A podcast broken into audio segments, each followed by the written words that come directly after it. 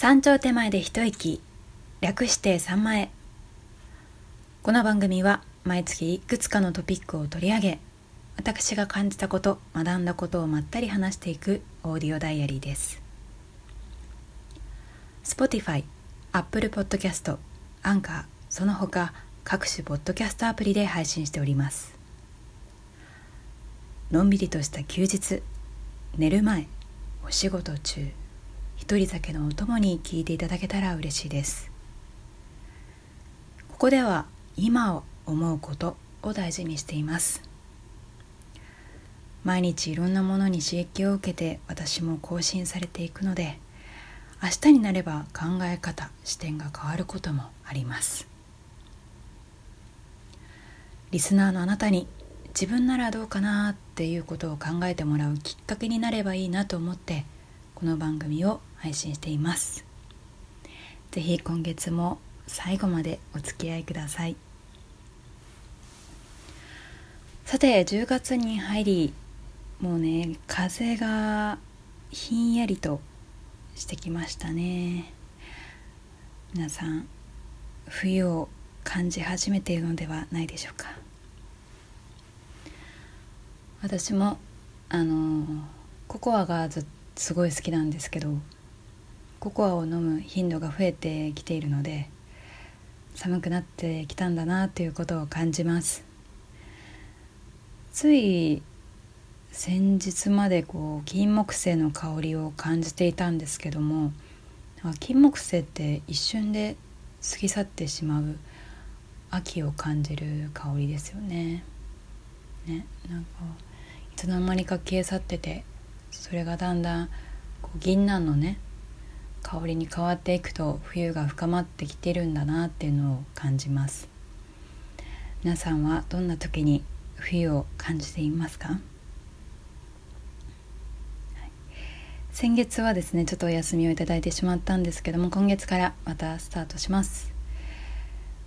ということで今月のテーマなんですけども今月は映画です。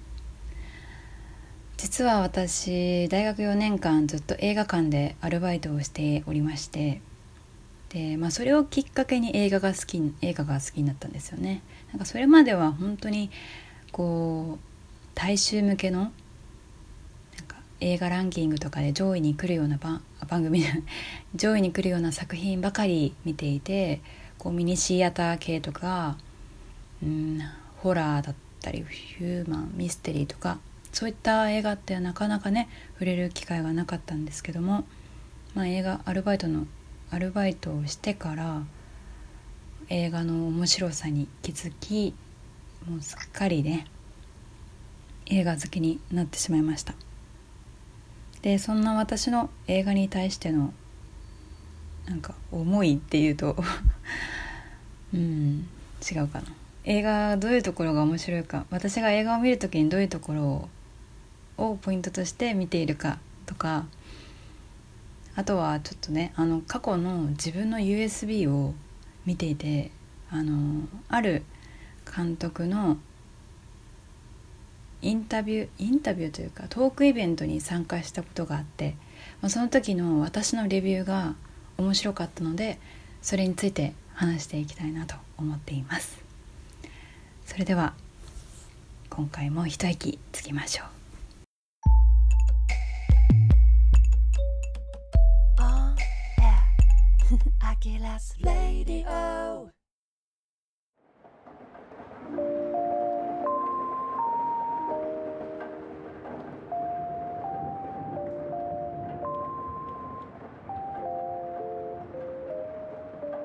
今月のテーマは映画です、えー、冒頭でもお話ししたように私は大学4年間映画館でアルバイトをしていてでそれを、まあ、それもありまた社会人になってからも映画を見る機会が、まあ、仕事で映画を見る機会が多くありましてで、まあ、そこからですねこう映画の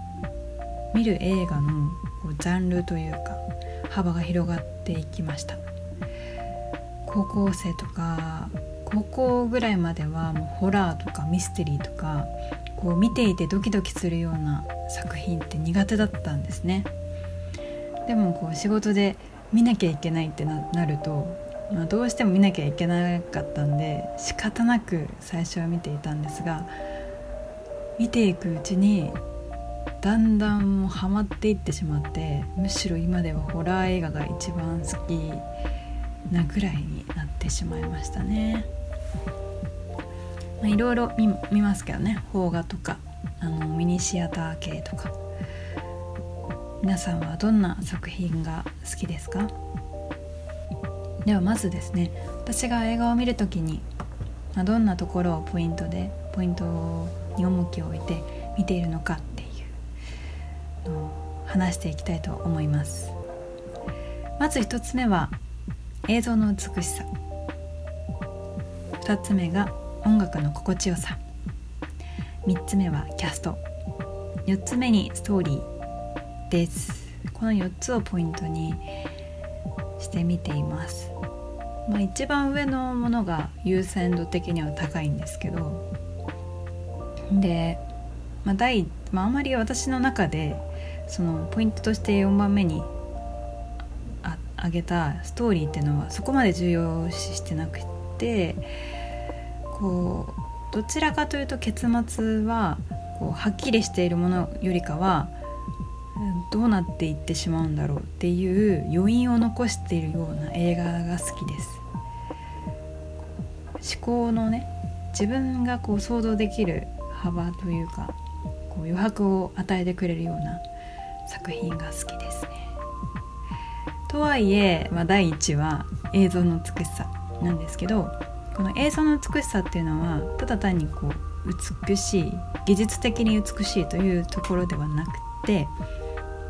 そのその監督が持つスタイルっていうのをしっかりと作品に残せている映像として残せているものっていうものに惹かれます。で今日は、まあ、その私が好きな映像を撮っているなスタイルだなって感じる監督を紹介します。何人紹介しようかな、まあ、いくつかいるんですけど いくつかいるんですけどすごい上から目線ですね。じゃあ今日は3人紹介します、えー、まず1人目はスタンリー・キューブリックです。言わずもがなって感じなんですけど いろんな、まあ、そのスタンリー・キューブリックがあって、まあ、そこから影響を受けて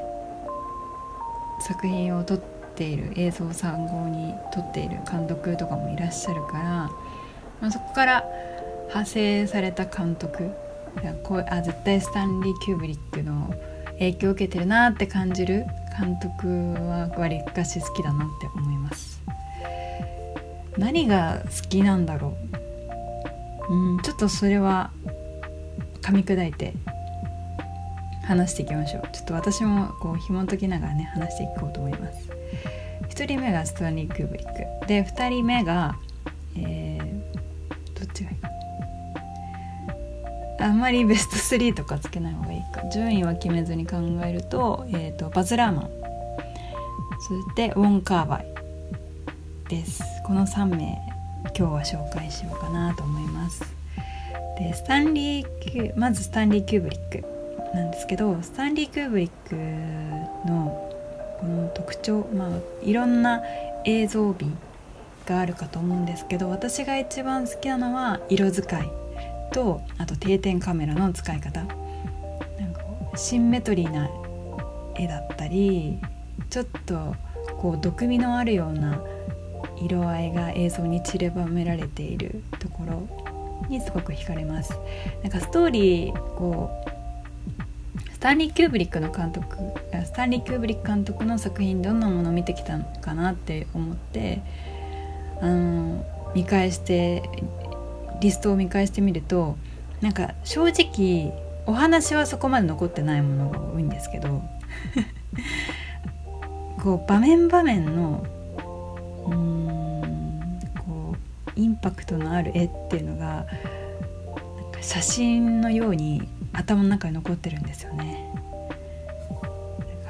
一番影響を受けたのは「時計仕掛けのオレンジ」っていう作品なんですけど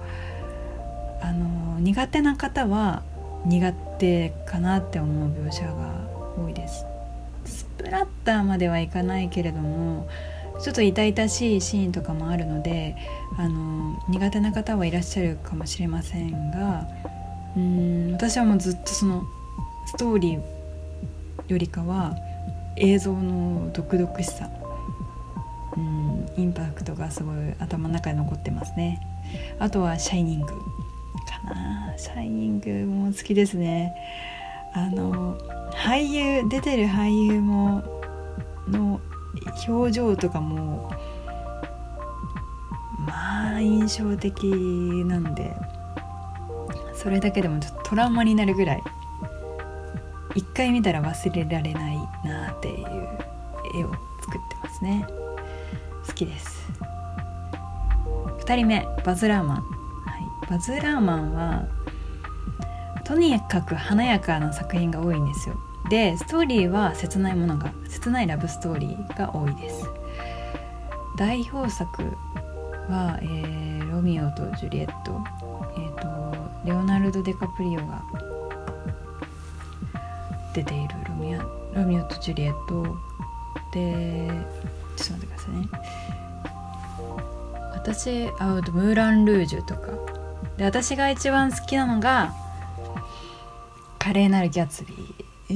ー、もうこれはあのですね。もう何回も見返してしまう作品で。きらびやかな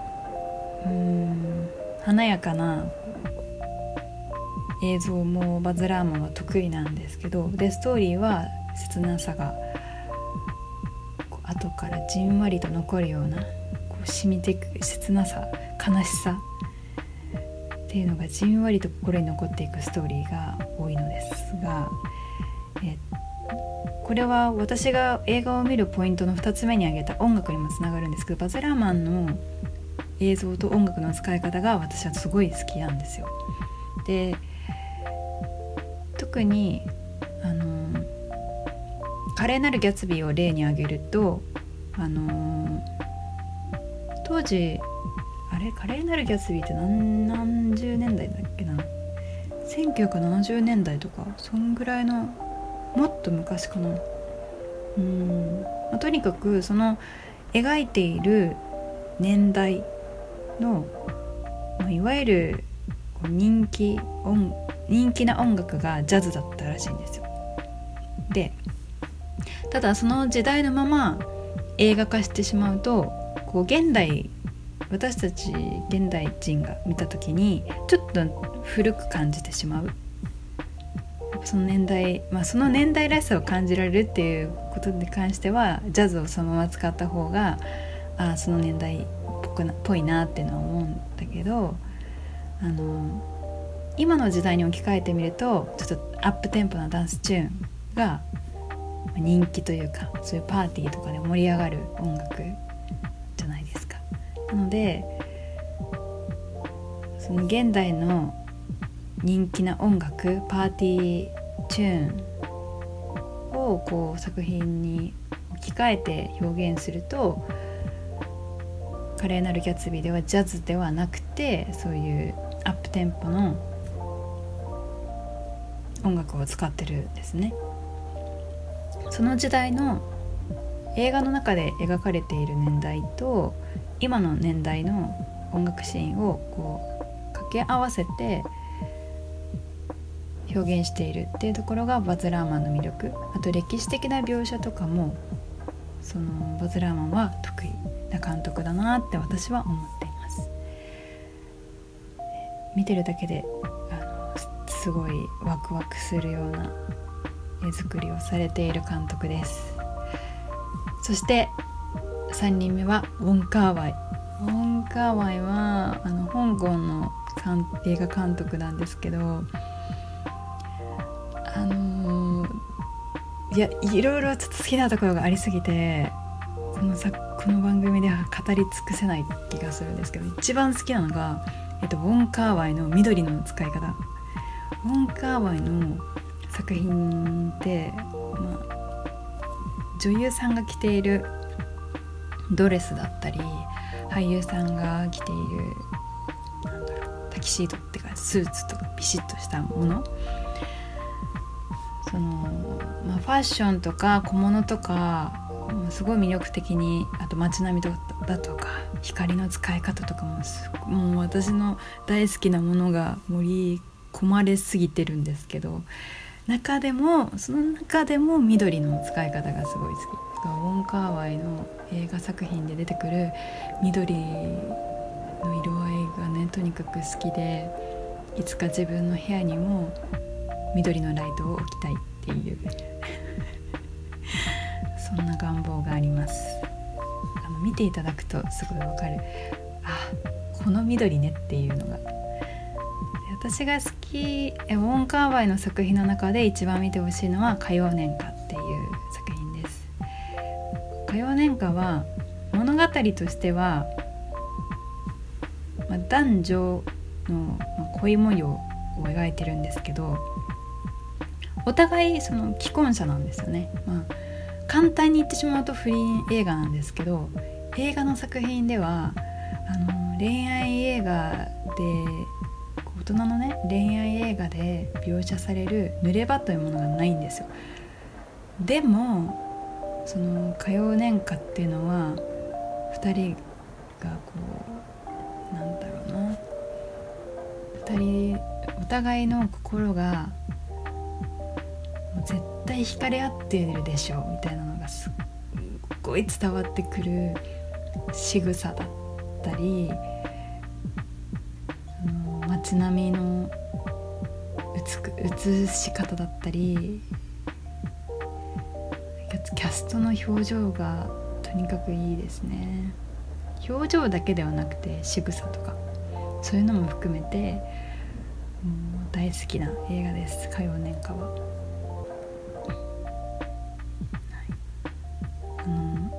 ちょっとこれ以上語り始めると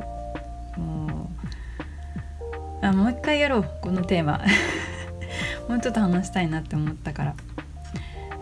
じゃあ今回はその映画私が映画を見る時のポイントとして、まあ、4つ紹介してしました。映像の美しさ音楽の心地よさキャストストーリーこの4つをポイントに私は映画を鑑賞しています。でその中でも一番重視してるのが映像の美しさこの映像の美しさっていうのはその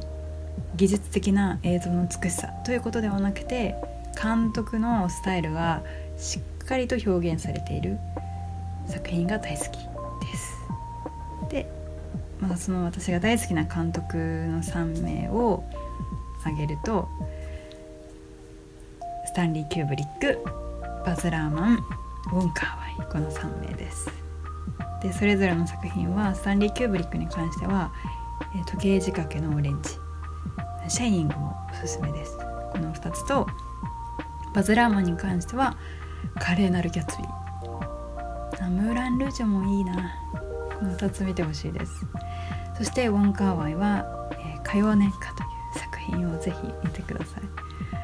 恋する惑星も大好きなんですけどあの私そのさっき話したモンカーワイの緑が際立ってるのが火曜年歌だと思ってるんで火曜年歌をぜひ見てああアキラが言ってた緑はこれねっていうのをね確認してほしい。あのストーリーとかそのキャストの表情とかもとてもいいのでぜひお時間ある時に見てみてください。でまあこれの後に、まあ、冒頭で話したあのとある映画監督のトークイベントのレビューをご紹介しようかと思ってたんですけどもちょっとね尺が長くなってしまうのがどうしても気になってしまうので次回お話ししたいと思います。次回も映画について話していきます。で私はですねあのフィルマークスというアプリケーション SNS で映画のレビューを書いております。この番組の概要欄にもプロフィール URL 貼っとくので是非レビューも見てみたいなと思う方は読んでみてください。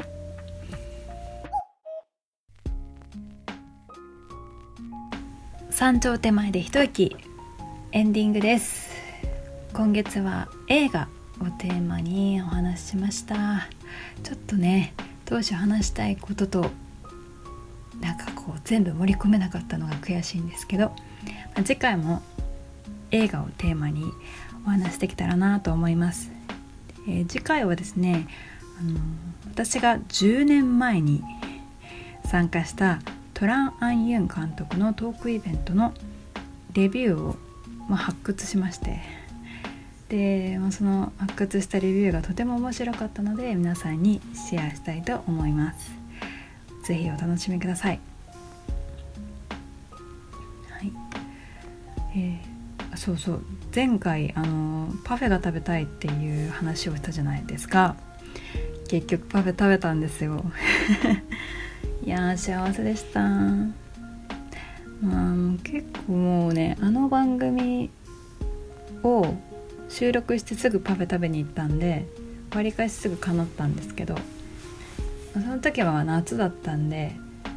桃の桃だったかな。桃のパフェ食べました。美味しかったです。引き続きねちょっとパフェとかうんこれからの季節はなんだろう、まあ、相変わらずチーズケーキは好きなのでチーズケーキを食べたいなって思います。美味しいスイーツの情報はいつでも待ってますので皆さんからのメッセージお待ちしております。メッセージフォームをせっかく立ち上げたんですけどなかなか機能できてないのであの気楽にメッセージ送っていただけたら嬉しいです。